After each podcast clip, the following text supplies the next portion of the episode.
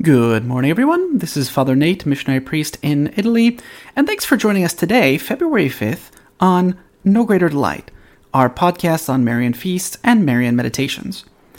Well, today we're celebrating three different events, two different events, actually. Um, the first is a rather confusing one that Abbe Orsini writes about. He says, Dedication of the First Church of Our Lady by St. Peter in Tortosa, Italy. Okay, so what does that mean? Well, okay, so the first church dedicated to Our Lady by St. Peter the Apostle, according to tradition, was not actually in Italy, but in the city of Tartus in Syria, a city known as Tortosa to the Crusaders who lived in the region during the time of the Crusades, right? The Cathedral of Our Lady of Tortosa was built in the year 1123 by those very same Crusaders. However, it stands on the site of the original sanctuary of the Blessed Virgin that was dedicated by St. Peter, right? It's remembered that the Emperor Constantine looked favorably upon the city because of his love for the Blessed Virgin Mary and the devotion to her by the faithful at Tortosa, right? Interesting. By all accounts, the, lady, the Church of Our Lady was as much of a fortress as it was a church, and indeed there were once towers surrounding the structure, two of which have survived the, the, the centuries, right? So, because the church doubled as a fortification, the Crusaders were able to hold it even after Tortosa was taken by Saladin in the year 1188 right? So, um, yes, they really tried to to hold on to it, and they did until 1291, right? Um, so once captured by by the the Muslims, the church was turned into a mosque, and later under the Ottoman Empire, it was used as a storage place. And the church was recently renovated, although now it's used only as a museum. But that's the story again attributed to that's uh, good old Abbe Orsini.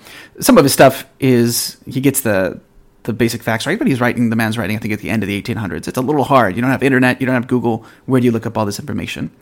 In books. So it's a little difficult. But that's not the only thing we're celebrating today. We're also celebrating today Notre Dame du Perpetuel Secours, uh, Bon uh, Port-au-Prince in Haiti.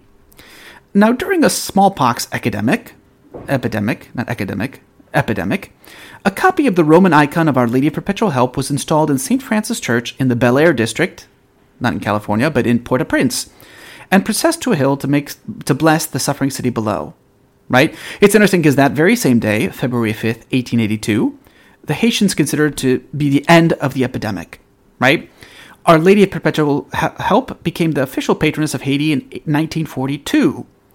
And in 2007, the Catholic Church there celebrated the 125th anniversary of her miraculous intervention on February 5th. Right? But not long after the Haitian Catholic Bishops' Conference designated the church in Bel Air the national shrine of Our Lady of Perpetual Help, it was destroyed in the earthquake of January 12, 2010. Right? The Catholic bishops of Haiti renewed the consecration of their country to Our Lady of Perpetual Help on December 8th, 2010. Right? And the Haiti also remembers Our Lady of Perpetual Help on the Catholic feast day, which is June 27th. So we can say Our Lady of Perpetual Help, pray for us, pray for Haiti. And that's what we're celebrating today, February 5th.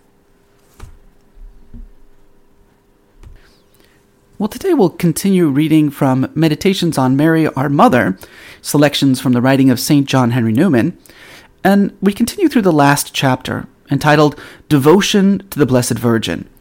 So today's uh, selection is entitled Lack of Devotion to Mary Leads to Lack of Devotion to Jesus.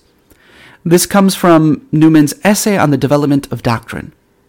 So let's see what John Henry Newman has to say. Why, why would lack of devotion to Mary lead us to lack devotion to Jesus? This is what he has to say. It has been anxiously asked whether the honors paid to the Blessed Virgin, which have grown out of devotion to her Almighty Lord and Son, do not in fact tend to weaken that devotion, and whether, from the nature of the case, it is possible so to exalt a creature without, withdrawing the heart from the Creator. In addition to what has been said on this subject, I would here observe that the question is one of fact, not of presumption or conjecture. The abstract lawfulness of the honors paid to the Blessed Virgin Mary, and their distinction in theory from the incommunicable worship paid to God, are points which are already well known. Here, the question turns upon their practica- practicability or expedience, which must be determined by the fact whether they are practicable and whether they have been found to be expedient.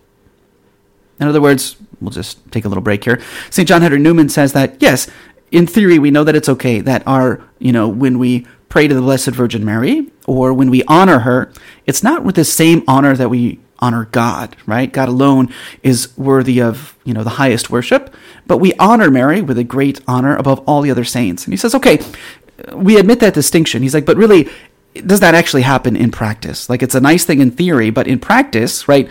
Is it is it really true? And even if it's true that we can make this distinction, like, is it is it a good thing to do? Like, should we really? Is it convenient?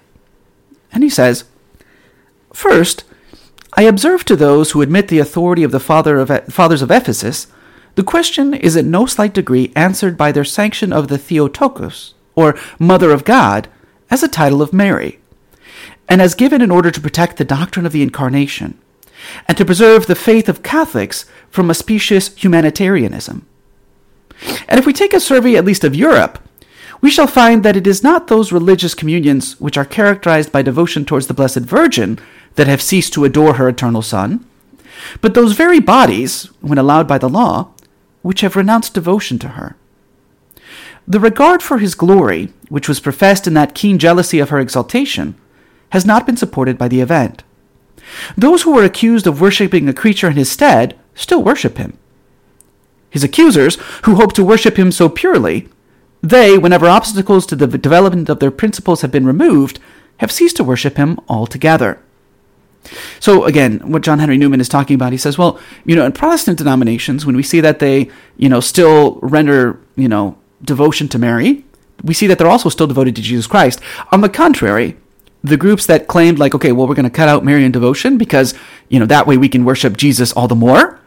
He said that they've actually stopped honoring Jesus entirely right? And he points out that at the Council of Ephesus, when they were trying to defend, you know, Jesus's uh, divinity, that they gave Mary the title Mother of God as a way to defend the faith, right? In other words, they exalted Mary in order to exalt Jesus. Now we'll go back to John Henry Newman. Next, it must be observed that the tone of the devotion paid to the Blessed Virgin is altogether distinct from that which is paid to her eternal Son and to the Holy Trinity, as we must certainly allow on inspection of the Catholic services. The supreme and true worship paid to the Almighty is severe, profound, awful, as well as tender, confiding, and dutiful. Christ is addressed as true God, while he is true man, and as our Creator and Judge, while he is most loving, gentle, and gracious. On the other hand, Towards Mary, the language employed is affectionate and ardent, as towards a mere child of Adam, although it is subdued, as coming from her sinful kindred. How different, for instance, is the tone of the Dies Irae from that of the Stabat Mater. In all the Marian hymns, we have an expression of the feelings with which we regard one who is a creature and a mere human being. But in the many hymns to Christ, we hear the voice of the creature raised in hope and, and love, yet in deep awe to his Creator, infinite benefactor and judge.